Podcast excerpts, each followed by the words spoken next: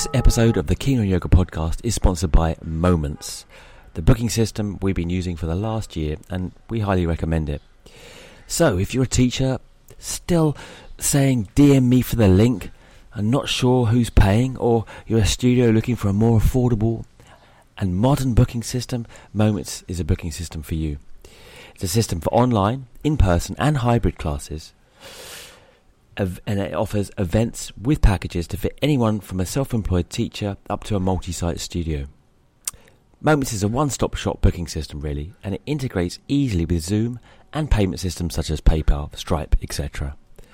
It literally takes care of the whole business side for you. It automatically sends Zoom links to all class sign-ups. It allows you to set different classes, courses, retreats and etc. And it manages memberships or subscriptions for classes, as well as your video library if you have one. Best of all, there's access to real support via phone, live chat and email. It's time-saving, and it reduces hours spent on admin, which we all like, obviously. So it's easy to use for yourself and your customers, and you can manage everything in one place. Moments has given us the opportunity to offer you 2 free months to try them out. Click on the link in the podcast description and you'll get the code to try it. And now, on to the episode. So today on Kingdom Yoga we have Jenna Longoria, a nutritionist, and specialising in women's health, and an authorised Ashtanga yoga teacher. So in a prime position to have a little chat about women and all things yoga and the practice of Ashtanga, because in Ashtanga we know that often we found as teachers, we all push ourselves hard, and women also push themselves hard, and often end up seeing the same faces, the same female faces in the room all week, every week, month after month, and you start asking yourself questions of, are they taking no time off? What's happening with the menstruation? You know, traditionally we were told take a few days off. Maybe you talk to them, maybe you're familiar with them, maybe you're not, and you start, hearing that maybe that people are losing periods, losing their menstruation cycle, and many, not just that, but many other things. So after a heated debate online, we have Jenna here today to discuss further how maybe we might approach this subject as a woman, which I'm evidently not. So I'm now going to shut up for a minute and defer to Jenna. So yes, I mean, just give us a... You're not a womb holder, but you do know a lot about the Ashtanga yoga practice and about anatomy. So I feel like that gives you, you should be able to chime in and talk about it as well, especially as a teacher. I do. I'm sure you have female students. Being humble there, I do give it a good go when I can, yes, and I've heard a lot, about as I said, about this subject from women, and I've always, to correct any mistaken views about what I was saying or I post, is not that I believe that that everyone, man or woman, should practice all the time every day. I think that we, men as well as women, obviously women have more evident cycles, men I think also have cycles, and the practice should respect our ebb and flow of our natural life, which is the nature is cyclical and not simply linear. So it feels obvious that we all cycle through and should have time of rest and time of not pushing ourselves, but turning the frequency up a bit.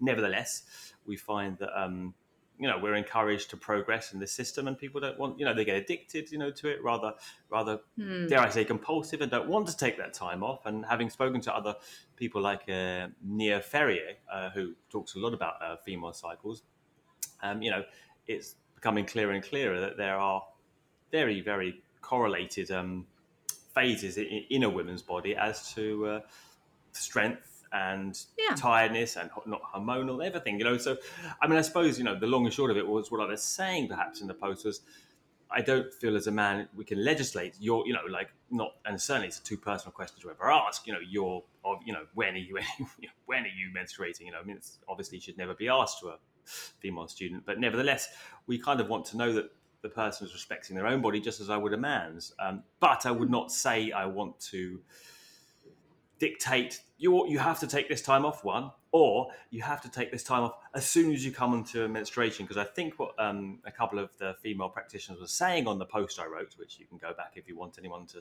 look at this post, which was just on Ashtanga myths in general, but blew up about women in the end, and Ashtanga myths, that the myth is that it's always on the first day of period, you take the first 3 days off. And you know, as I understood it from other women, that it doesn't necessarily happen that way. And some women find it, you know, more relevant that when they to take the time off beforehand when they feel terrible, you know, and then when they actually start to have their menstruation, they feel strong and fine again, you know. So, can I interrupt for a second about something you just said? I'm trying to allow you to speak. Well, it's tangling myself up. You just said when they feel terrible, and you're like, you know, take off when they feel terrible, right? And a lot of women do feel terrible around their menstrual cycle or leading up to their menstrual cycle, but the goal is to not feel terrible. Right. The goal is to have an effortless menstrual cycle, to ebb and flow in between, as you said. And men have cycles, females and males have cycles. Females are on a 28-day-ish infradian rhythm cycle, whereas men are more on a linear 24-hour cycle. And so the idea is when females, I'm going to talk about females, are in harmony with their cycles and the 4 phases of the menstrual cycle. As you said, Nia was talking about the 4 phases. It shouldn't be such a drama, painful event to where getting into marichasana D is just horribly excruciating a few days before your period. If that's the case, then there's definitely an imbalance. But I do agree there's never a black or white. There's always a gray, just like the phases of the menstrual cycle. It's not like one day you wake up and you're like, I'm in the next phase. So we have the menstrual phase, the follicular phase, the luteal phase, and the menstrual phase. And depending on what our hormones are doing for each phase, it influences our appetite, our mood, our stamina, our libido. But it's not like you just wake up one day and you're like, I'm in the follicular phase, and you feel it. There's a transition, just like in the asanas. There are transitions, and they're not to be skipped or missed or rushed through. And that's the same thing with the phases of our menstrual cycle. And so, yeah, for some females, ovulation is an event that causes them discomfort, which we need to get to the root cause of that eventually. Why is ovulation causing you discomfort? And ovulation is mid-cycle. That is, you know, when we release an egg, usually around day-ish 14, but not always, you know, somewhere around there. And then for some females, it causes discomfort, and they might want to kind of take it easier in binds, or maybe take a lighter practice. Maybe their menstruation is actually not an event that brings them any discomfort. So I think it's very individual. And so one thing I'm glad that we get to talk about today is that, like, it's not, a teacher should never be a dictator. A teacher just kind of sees the potential in a student, pushes them in a good way, but also at the same time, allows for space for the student to kind of draw outside the lines. And then you can just give your input and your thoughts, and what they want to do is what they're going to ultimately do, and on their journey of self-exploration. So by any means, like, you know, I'm not going to have a student, if they're menstruating, I'm just going to leave, you know. For a lot of females, being in the yoga shala is a really nurturing, grounding event of their day, and they want to keep the routine. So perhaps doing something like a, you know, like Ian Gar has a asana sequence for the menstrual cycle, like doing that or doing other asanas, or if they want to practice because they feel better practicing, then they practice. But I just do feel like it is something to be spoken about, especially just to know and bring awareness to the cycles that we're not expected, especially females. We don't have the same energy levels every day. We don't have the same stamina every day. So maybe, you know, the week leading up to your menstrual cycle might not be the best time to workshop your TikToks a lot, you know, and bring yourself to exhaustion, because that's when an injury is going to happen. Maybe hold back. And then after menstruation, when your hormones begin to rise and you have more stamina and strength, go for it.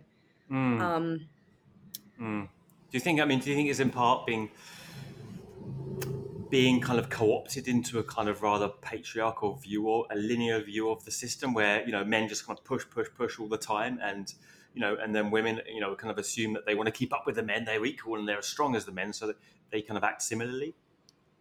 Yes, I love what you're saying. So I feel like there's been this move with feminism, where we're moving into something called egalitarian feminism, where that is when you see these females saying, I can do anything a male can do. I can do anything you can do. But why do we want to? For me, I'm like, why do I want to mold myself into a 24-hour linear male regime? Like, that's not how we work. And so if I'm trying to mold myself, sure, I can do it, because we are, females are amazing and incredible, and we can do pretty much anything we put our minds to. But that's also losing who we are as women and as these cyclical beings. Like, we just don't work on that 9 to 5, 24-hour cycle where men kind of work with the sun. They wake up, their testosterone's high, it dwindles as they get into the afternoon and the evenings, they're tired, they shut off. We don't work that way. We do that in 28-ish days. So this applies into the workspace, and if you're an entrepreneur, into your projects, your creative projects, your business work. This applies to life, and this applies to your practice as well. Yeah, I would say you can do it. So yeah, so like why? You're saying, it's a patriarchal. Why would you want to? Yeah, exactly. Why would you want to? But I get it, because I know, and the Instagram post got a little bit heated, and the topic is triggering, and I probably shouldn't have applied the third reply. I should have left it the second one. But I got, I found myself getting triggered too, and I really had to go in and be like, why am I getting triggered? And it's because it is a triggering subject, because we have the female pain body as a collective. We have been, suppressed and, told what to do, persecuted and told what to do, constantly told what to do about your body. So this is a time when they say well, now, I mean, really, no one, and women are also saying, that you have to take these days off. Right. And that, kind of regurgitating the kind of telling to themselves again now, rather than saying, here it is for our experience of ourselves. And I get heated about this as well, because the current, trend of cesareans, right? It's just one more example of men taking jurisdiction over every element of a female's body. And, and this has been happening. Absolutely. And it's just frustrating. And I just don't want to see this same patriarchal view being thrust into the yoga scene as well. They say, definitely we all need to take time out, now we all need to listen to our bodies, and we all need to stop pushing ourselves so hard. Now, I consider we could practice yoga every day. Now, just before I let you speak again, one of the other people on the thread was saying, well, I actually feel better when I'm, in that phase of my cycle, in the menstruation phase. I feel better doing some stretches. It feels better for me, and I think that just taps into the fact, how, when I say a woman can practice Ashtanga every day, I mean, I don't mean a woman can practice Ashtanga and push themselves to the hub, to the nail, and do the TikToks and everything. I mean, a woman can practice, if she wants to practice in the style of Ashtanga, anytime they want to. I mean, because my grandmother can, because all that means, is following breath, following vinyasa, and following a rough, very rough, maybe completely look nothing like the rough outline of sequences, right? However those postures may manifest, right? And, you can modify them so that they might look nothing like the posture itself, but the energy is still there. So to that end, if a woman wants to practice, at any point, I kind of feel that that's I don't necessarily think it's necessary, but I think it's quite possible. If we look at Ashtanga in a much more broad focus, but if we say Ashtanga is this, Ashtanga is simply pushing as hard as you can and completing the postures to the ideal version of the postures, then, well, no, that's ridiculous. But then no one should be doing that every day anyway. I agree. And I feel like Ashtanga has gotten kind of that rap of being a type A personality practice and people that push hard, go big or go home. That's kind of the stereotype sometimes we get. But you find when you speak to practitioners who've been doing this a long time, decades, they're the ones who color outside of the lines a little bit and have learned to adapt it or make it a more individualized practice. Which is what it is. Which I really appreciate. Which is what it is. I mean, that's the frustrating thing. Is we talk about yoga in general now and slightly off topic, but I mean, Ashtanga yoga is it's just talking about sequences. Other than that, it's just yoga, and if you as another woman made a point on the post, I think, if I can get up and walk around and do daily tasks, then surely I can practice yoga, which could be a lot less strenuous, I mean, but here's the thing. So I know, you were saying, I know that you love to have, debate. Research to back up these claims, right, and debate. Yeah. But in regards, just bringing it back to the menstrual cycle, in regards to the practice and adapting it and whether you should do inversions or not, or whether you should take off 3 strict days of rest, or as some people say, if you're bleeding, some women bleed for 8 days, which first of all, we need to figure out why you're bleeding that long. That's we're going to go back to that. Yeah, for sure. Yeah. But it is so highly individual, and having that body awareness, which the practice gives you, allows you to understand what works for you. And I do believe moving your body is better, especially if you're having cramping. And there has, been what you'll find is, yes, there's no research study to show if inversions affect a female menstrual cycle. I'm not surprised, because it's been made abundantly clear that women's health is not priority in research funding. So I don't expect a research study of that caliber happening anytime soon. If it was, do inversions cause male impotence, then there'd probably be a study already. Loads. God. Exactly. It's such. And so there have been very generic studies. There's been a few studies on yoga asanas and alleviating cramps, one of which showed that cobra, cat, and fish pose alleviate. Those are the three asanas that they studied. They alleviate menstrual cramps. There's another study that showed that yoga asanas reduced menstrual cramps as well. They didn't do any particular asanas in the study. And so that's really what we have.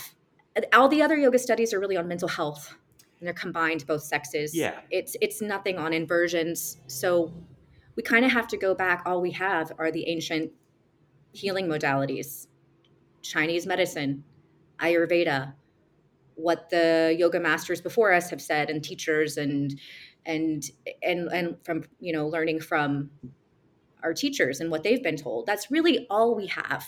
We don't have any studies. And what we can do is we can apply what we know, what science has shown. For instance, in our menstrual phase, we are lower on minerals. We lose a lot of minerals during that time.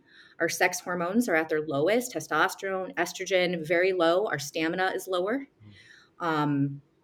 We can overheat, and our stamina is lower. So what does that say if we're doing, if we're tired and then we're pushing ourselves in these asanas, there can be injury. But no, nothing has ever shown that inversions are going to arrest blood flow.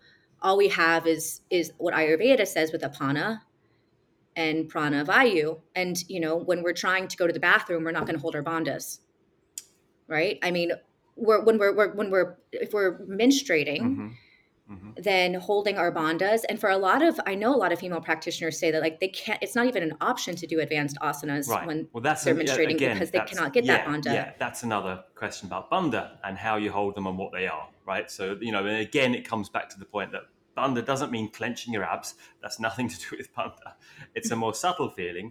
Right. And, and it's more of a feeling of awareness. And I don't think that the lock has to be hard.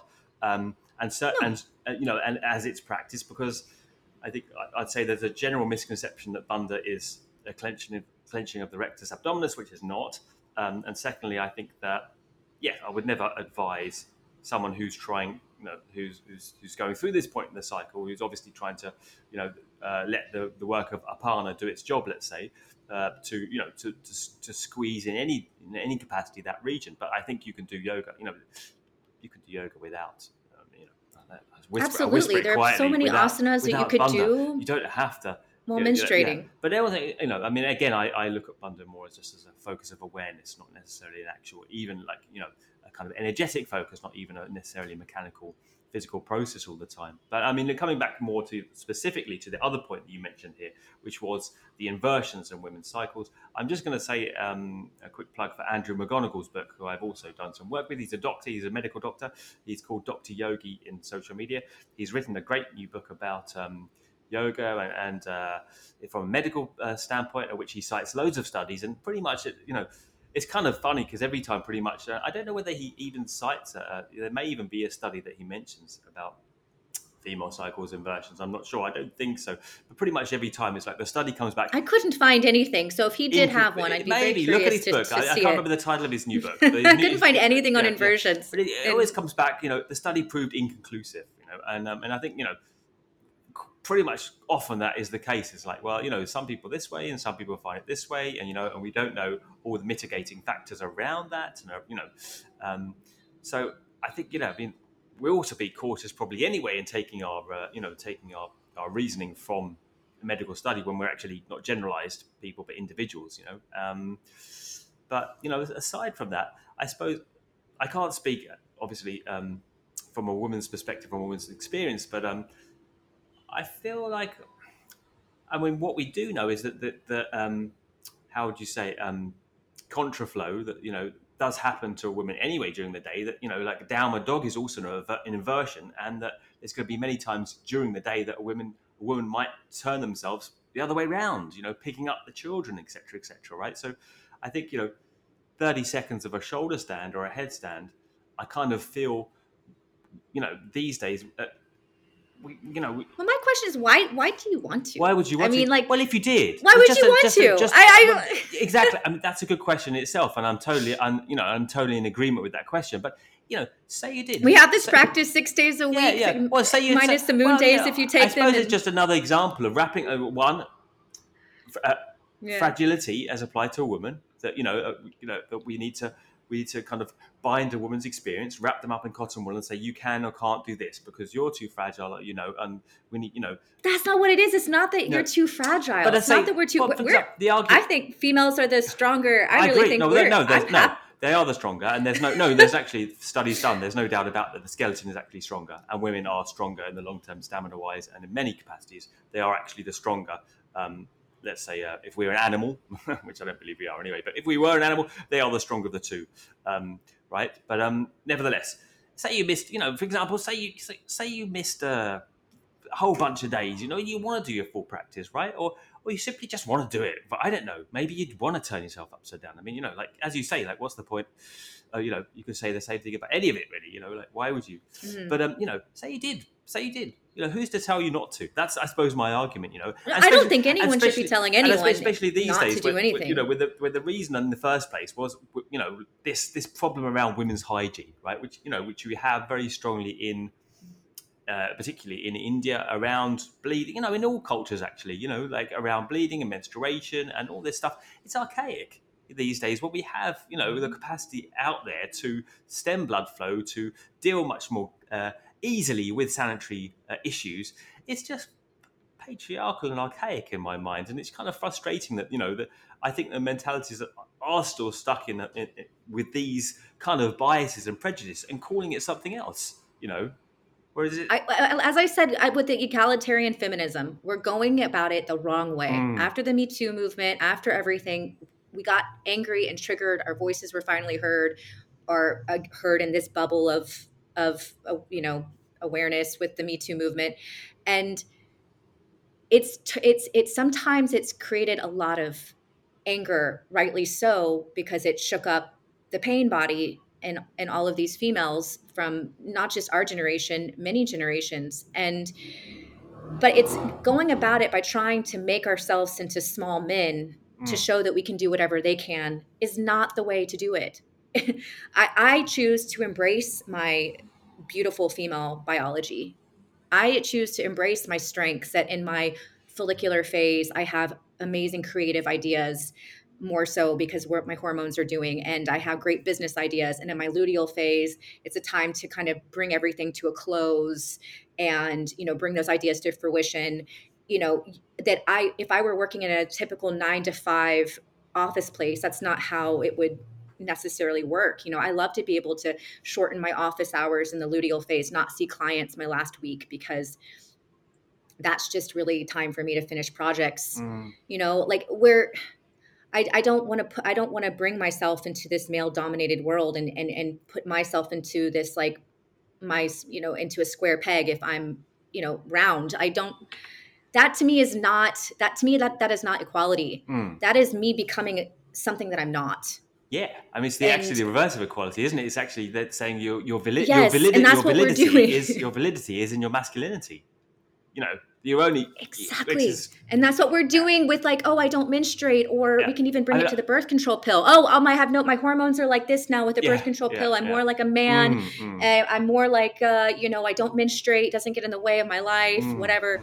Like, these are our superpowers as females. These hormones that we have that ebb and flow over the 28 day. Like, they are our superpowers. Men, I'm really sorry for men that you don't have this ebb and flow like we do. I think there is one. I'm sorry that it's not recognized, or that there's no more. There's not more of a structure around it, because it would be nice to recognize it. I mean, as you say, I mean, there's many things that you want to celebrate as a woman, not try and deny or shove under the carpet. I mean, there's it reminds me of a funny story of I think many years ago, one of the senior teachers in the early days of the Lakshmi Purim Shala, they discovered that they were asking Patabi Joyce, where's Amma? Where's his wife? And where's Saraswati? And he I don't know whether he just kind of muttered something uncomfortably, or whether he told them, oh, they're up there. And then they came to realize that, for a number of, I don't know how many days it was, at least 3 days, I think, every month, there was a certain place in a back room in a house, or a room upstairs, actually. It wasn't like a prison room with no windows, but where they were, and, on their cycle. And first of all, this particular teacher was kind of outraged and said, well, how could they, how could you shut them away for these days, when they're having this, right? That's just ludicrous, And then he talked to Amma and Saraswati and said, we love it. This is the few days that we don't have to do any housework. We don't have to do any work. We can just read magazines, do our nails, do all the stuff we want to together, just chill out. It's absolutely. Why would we want to not have those days?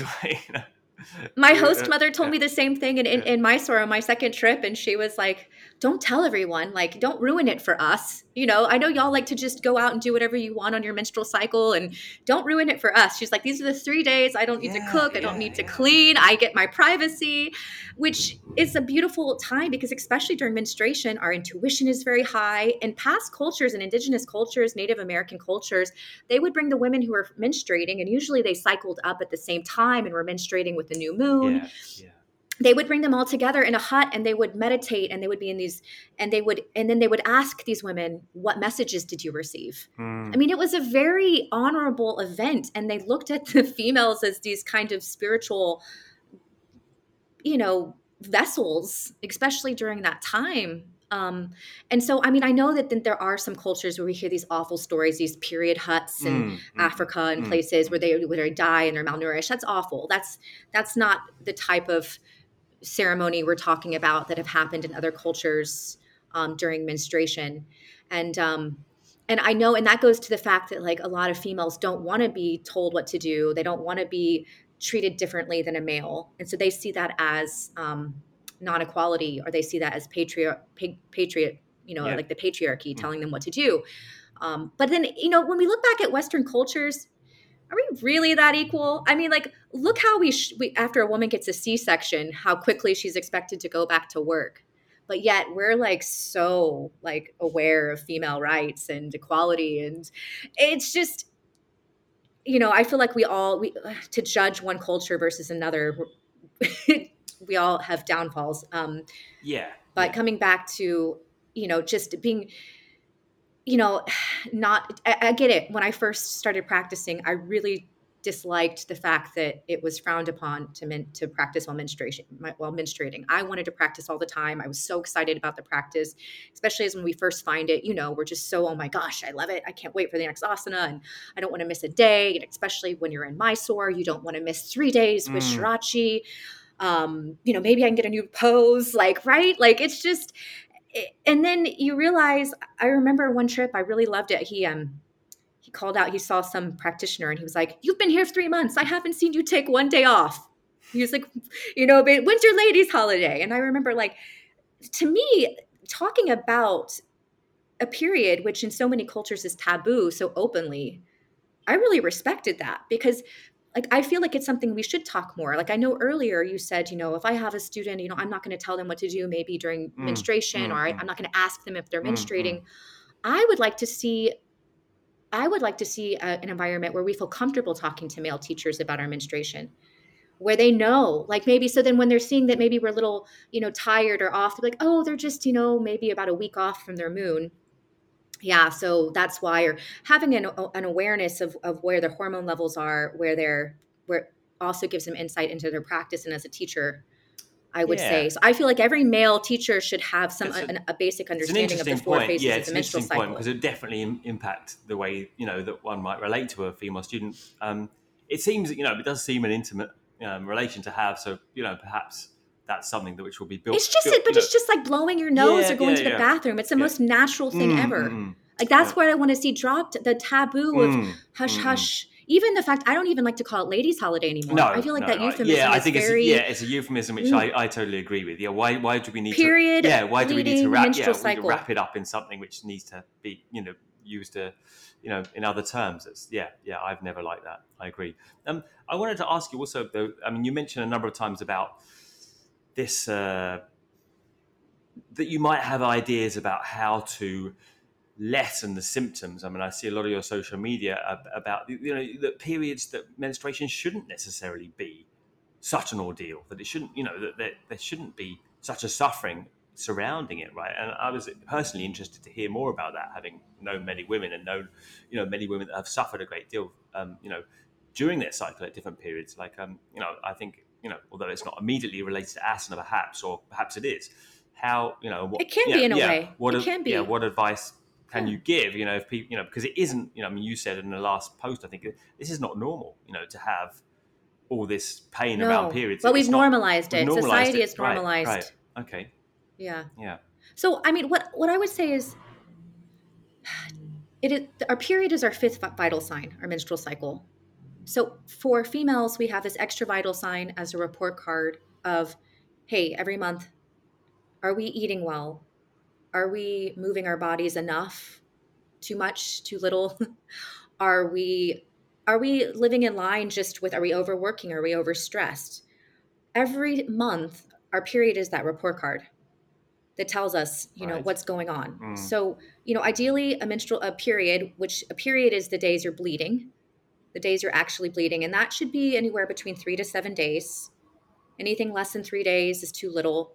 Anything less over 7 is too much. So there's definitely an imbalance in the body. Mm-hmm. We should only be losing, really 25 to 85 milliliters of blood, ideally around 50 milliliters. Right. Anything less than 25 milliliters, there's a deficiency. There's an issue. And anything more than 80, there's definitely a deficiency, and you're at risk for, iron deficiencies and because you're bleeding so much. And then... it should be pain-free. And when I say pain-free, a little bit of mild cramping on the first, maybe second day is normal. Like perhaps a heating pad gets rid of that. Or if you have to take a painkiller and it goes away, then I would say that would be I'm not saying it needs to be all unicorns and rainbows. Like, pain-free, I can do whatever. There might be some mild discomfort. I mean, your uterine lining is shedding. You grew this organ in 28 days, this endometrial lining, it's shedding. So you're going to feel some things. So that's what a normal period is looking like. That's our report card. You ovulate mid-cycle. So one, things that can cause delayed ovulation. So there's no late period. So our menstrual cycle is anywhere between, which is the whole event, is anywhere from 25 to 35 days. So that's really what we're looking for the whole event. And then the period, which is the bleed, anywhere from 3 to 7 days.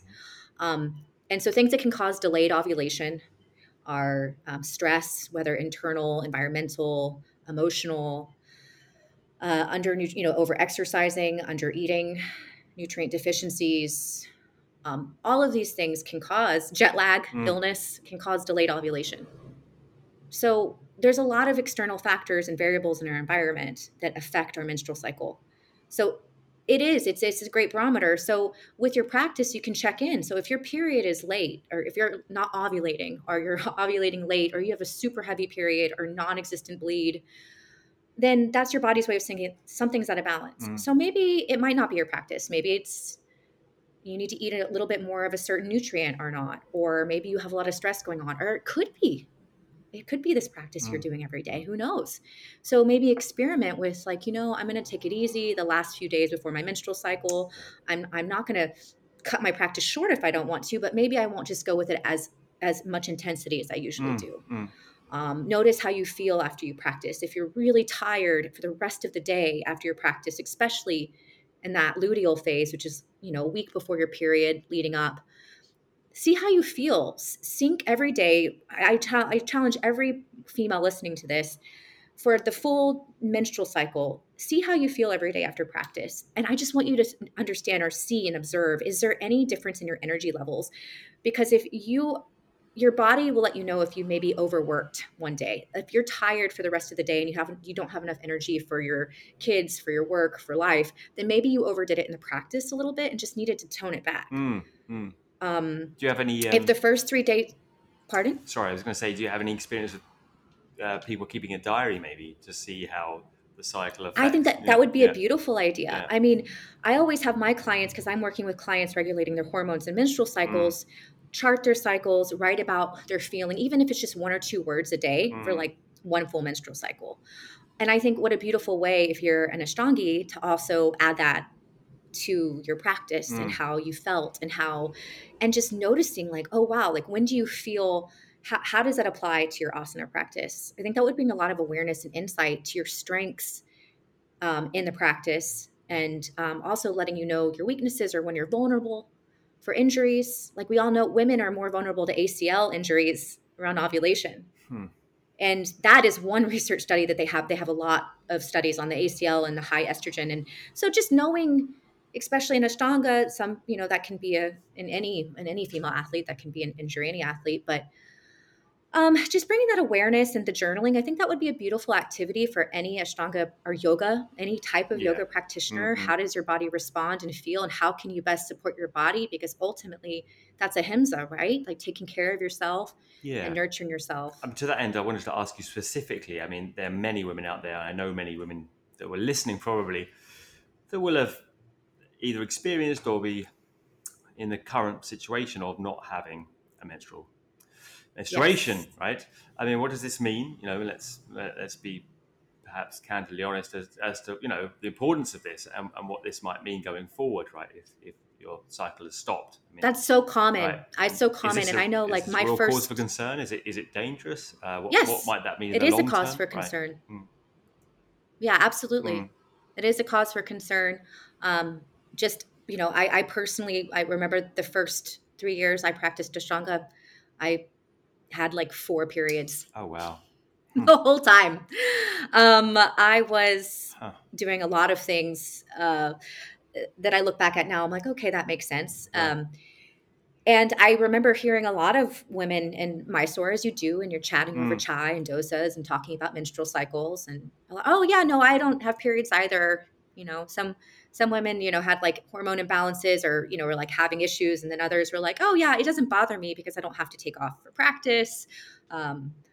Others were more concerned. So I really liked maybe to get pregnant eventually. Can I get pregnant if I haven't had a period for 2 years? And so, yeah, it is a very, ovulation is a very important event for females. We need to ovulate to be healthy. It's how we make, it's how we protect our bones. So when we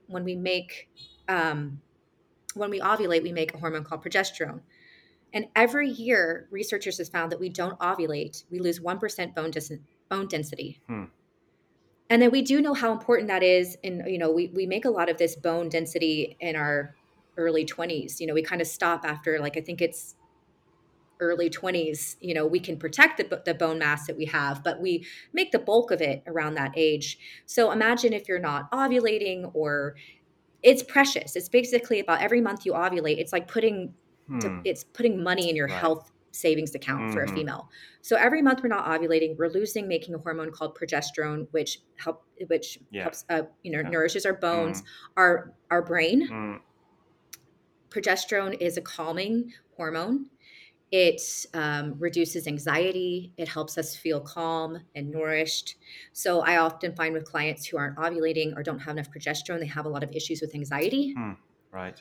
And sense. Then it also nourishes our heart. It protects us from heart disease, dementia going forward. So it's really important that we ovulate. If we're not ovulating, that's a sign that our body... Imagine if you just didn't go to the bathroom for a year. I mean, it's a sign the body's shutting down. That would be, that's a natural bodily function that you'll be concerning. Ovulation is the same way. Well, also, if you plan to have kids, then surely not having a period, even if you were to stop the practice, saying your periods were reinstated, I mean, there's something, you know, kind of like...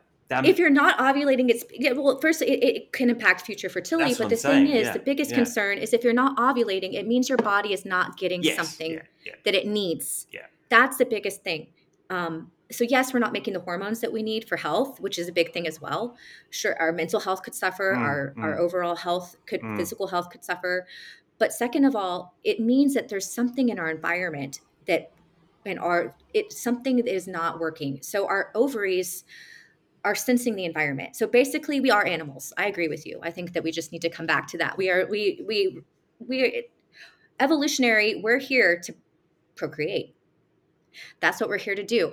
And whether you want to or not, whether you want babies now or never. So our ovaries are designed with that goal to sense the environment. Is this environment going to, is it going to nourish? Is it, will a baby survive in this environment or not? So your ovaries are constantly sensing the environment. There's a lot of variables. So if you're malnourished and you're not eating enough, your body's going to get the memo that there's a famine. So it might shut off ovulation because it's not a time to have a baby right now. If there's a lot of stress going on, whether, as we said, there's emotional stress, internal stress, physical stressors, lots of stressors, and your body might say, this is not a time for a baby. Yeah. And so your ovaries will shut off ovulation, which shuts off your natural cycle of hormones. And so I know it comes down to something as, you know, we don't like to look at ourselves sometimes as just, you know, well, if something's meant to, be happening and it's not happening, then there's a problem, right? Like, you know, if, right, you know, if your eyes don't water when they need to, that's problematic, right? Because that's the function of the eye needs the tear duct, right? Like, so, you know, I mean, I think that's just like de facto, you know, an issue to be, you know, if something is, you know, happening with pretty much the species as it is, and then it's not happening with a small proportion are doing something specific, then, you know, you can think, well, that's probably problematic, you know, in as much as... Well, not to mention it affects our practice too. So for the practitioners who are like, really, my practice, like what can I do to support my practice? Make progesterone, ovulate, nourish your bones, make estrogen, which is going to lubricate your joints. You want to be ovulating in order for that to happen. That's why we see women that are in post-menopause that are, you know, especially practitioners, and there have been some practitioners who really have been sharing their experiencing with practicing during postmenopause. There's a shift in the body because that lack of estrogen, your joints somewhere achy and dry. And why do we want to feel like that before we need to feel like that? Well, that's another question. I'm not sure we have time to go on to the menopause now, but there's definitely another interest of mine, you know, having... I mean, you know, like Ashtanga yoga is not the cool one anymore, right? So, you know, we're getting, you know, older people, you know, as more and more our demographic in Ashtanga. You know, many of the people I'm teaching now are women, you know, coming up to their perimenopause, menopause, and yet there's so little done, you know, out there around how to adapt practice, right, to these demands. And if we nourish our body and we don't have to have a really bad perimenopause and postmenopause, just FYI. Just like periods don't need to be painful and horrible, perimenopause and menopause don't need to be painful and horrible either.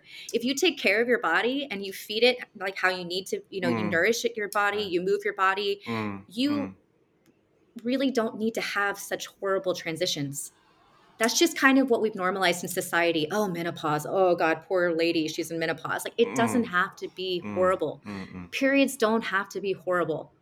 Yeah, and that's a great point to put across. I mean, just to clarify, I wasn't saying that, you know, we have to suffer through no, I know you're menopause not, but and change your practice. More just like, you know, that every phase needs, you know, every phase of life for a man and a woman needs an adaptation, right? So, you know, coming up to 45 as I am, you know, I would also adapt my practice now as... you know, women going through, because as we get but I mean, because male hormones are affected too, just over life phases as well, so apparently so. What about structuring a practice over a month then? Can you give any general guidelines for I mean, this is very interesting for me to hear about how a woman might approach practice straight after menstruation, and then when the time to really turn the frequency up, if one wanted to really try hard for a little while, when that would be. And then you mentioned at the end, and maybe toning it down at the, you know, just before menstruation. You know, I mean, have you got, you know, and again, as you've made patently clear, every person is a unique individual, you know, and every person is different. But, you know, maybe perhaps there's some generalized kind of ideas that you could suggest. Yeah, absolutely. Yeah. And so over the 4 phases of the menstrual cycle, our hormones ebb and flow. And that does impact, as I said, the stamina levels. So I find the best way to play around with it when you're journaling and you're noticing how you feel after practice as an experiment. You know, no one's telling you to do anything, but if you kind of want to just experiment and see how you feel, the rough guidelines, and of course, you're going to find your own magic spot. But our menstrual phase, we're lower on energy. Our hormones are just lower, you know, that's just how, that's a biological event. I mean, our testosterone, our estrogen, our progesterone are all very low. So that's why, you know, taking rest a few days is really great. I'm not saying don't move and stay in bed. I mean, you could go for a walk or do some, you know, some light yoga asana flows that feel good and, you know, help move the body and can help relieve cramping. Maybe doing your full practice. I don't know. Like, and I think the area there for female practitioners to focus on is non-attachment. Like, what's going to happen if you take a day off, right? Like, is the mat not going to be there tomorrow? Is everything going to, you know, are you going to start from square one? Like, what is this attachment? Maybe using it as time to also do some other, you know, limbs like pranayama. Or obviously not all of the pranayamas might be good for when you're bleeding, but, you know, chanting, these are all beautiful things that a lot of us sacrifice because we're doing our practice and we don't have enough time in the morning to add longer sessions of those on. So maybe focusing on those ways of practicing. And then, you know, after 1 to 3 days of resting and doing that, I generally advise, I think resting for 1 to 3 days is excellent for many reasons, but it might not be for everyone, and I understand that. And then your hormones start to rise. So as your body gears up to ovulation around day 3 or 4 or 5, you'll notice your follicle-stimulating hormone, your estrogen, they begin to rise, and that gives you more energy, that gives you more drive, gives you more stamina. Your mineral levels are replenishing, especially if you took care of yourself during your menstruation and you made sure to remineralize and eat nutrient-dense foods. And so then, so you can start to pretty much a lot of females, especially when their periods are in balance and their menstrual cycles are in balance, they feel well enough by day 3 or 4 to go back at it. I mean, like if your body is in balance after the event, you should start feeling well enough. And then as you get deeper into after menstrual phase ends when you stop bleeding. Then the next phase is follicular phase. Right. So this is when your hormones start to rise, as I said, so you're starting to feel more energetic. So this could be a gray area. Some women might at day 4, okay, I'm back at it. Some women might need a few more days of softness. Maybe if you practice intermediate, you just do primary the first few days, listen to your body, whatever works for you. Maybe going back into intermediate or advanced day or whatever your practice is, listen to your body. But as you get further along in the follicular phase, so let's say day 10, cycle day 10, so you're getting closer to ovulation. This is when your estrogen, your testosterone are really at their highest levels. They start to elevate, which helps you burn fat, build muscle. Your stamina is higher. I would say this would be a great time to really maybe workshop on some of the asanas you're practicing. Maybe try them a few more times. Give it your go. Really, this is such a beautiful time. I would say cycle day 10 all the way to the end of ovulation. So say you ovulate on day 16, cycle day 10 to 16 is really your power zone. Point. And then for a lot of women, even a few days after ovulation, they're still reaping the benefits of these high levels of hormones. Some women, because of hormone imbalances, might start to feel really bad right after they ovulate. That's another imbalance that needs to be fixed. We shouldn't drop off after we ovulate and feel mood issues and PMS symptoms. But generally, you'll probably have a gray zone after you ovulate. So after you ovulate, you go to your luteal phase, which is your last phase, which is generally the phase where the PMS symptoms can come, all of these dreaded period events, but they don't have to. But generally, a lot of females, especially if their bodies are in balance, they feel great for the first week of their luteal phase. It's not like a complete drop off. And so, I mean, your progesterone levels are higher. Your estrogen starts to dip a little bit. So you might notice around, you know, a week before your period. So let's say you have a 28-day cycle around day 20, 21, you might all of a sudden feel a little bit like your stamina is a little bit less. Maybe you're you know, just a subtle, it doesn't necessarily need to be like, oh my gosh, I'm so tired, but it might just be a subtle energy shift. And it's not a time that you want to maybe do an asana 2 or 3 times, or you just want to do your practice. Maybe as you get deeper into that luteal phase, progesterone takes over. Progesterone can do a few things. First of all, it can slow transit time in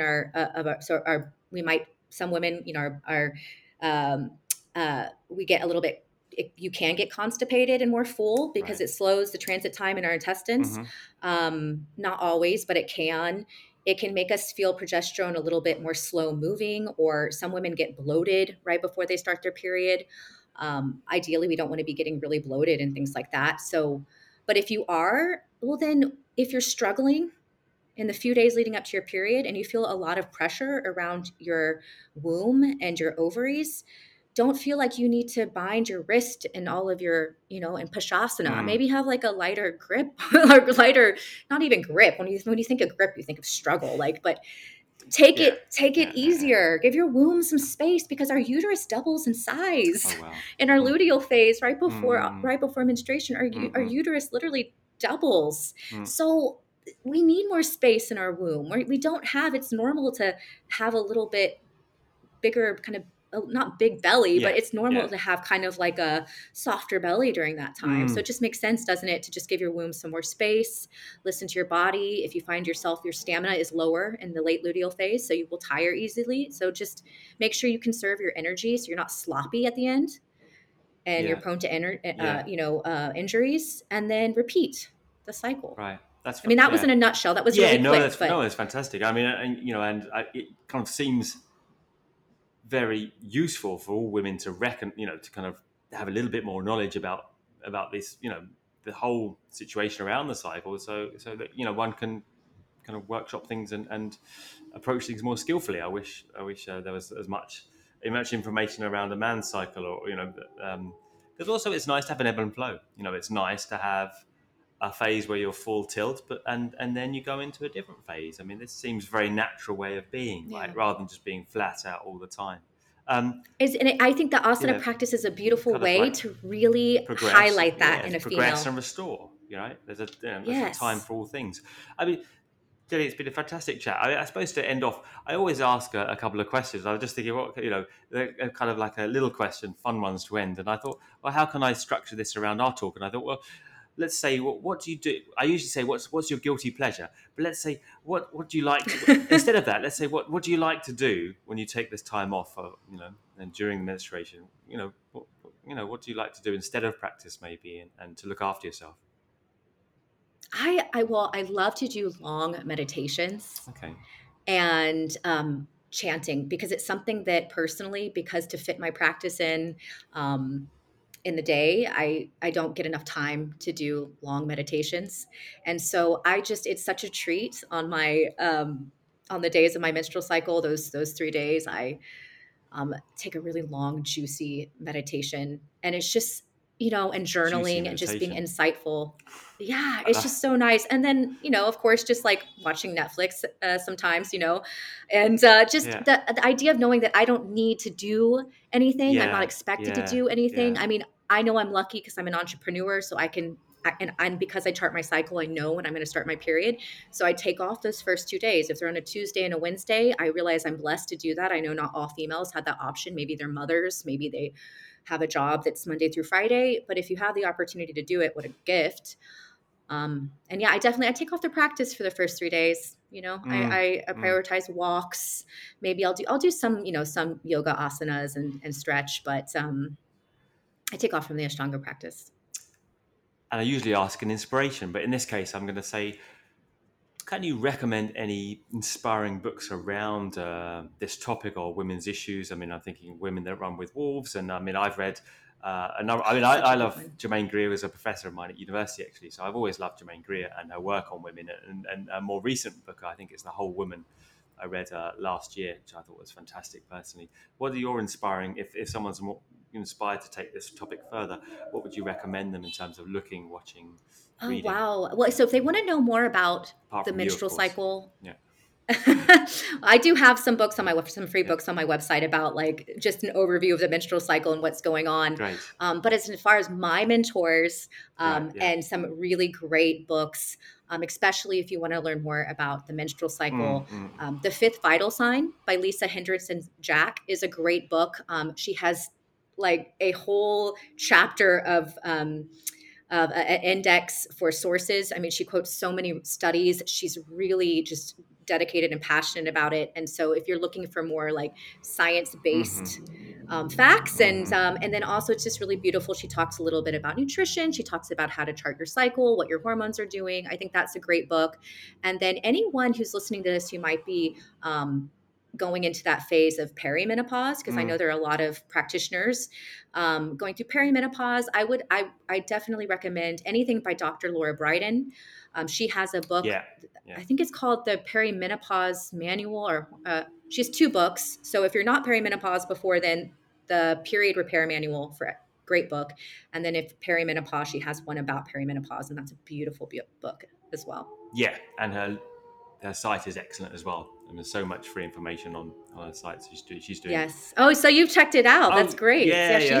She's very good. Yeah, I have very much so. I love her. I mean, she's just she's incredible. All right. Well, she's a pioneer in this field. She is. Yeah. So definitely Laura Bryden, check her out as well. Thank you. It remains me to say, thank you, Jenna, for coming on, and it's been a great chat. And I hope everyone. Thank you so much, Adam. Appreciated this chat. That's listening. Don't forget to comment if you like, or subscribe if you fancy, or whatever else you do on YouTube. And thanks again, Jenna, for coming on. Thank you. I really appreciate it.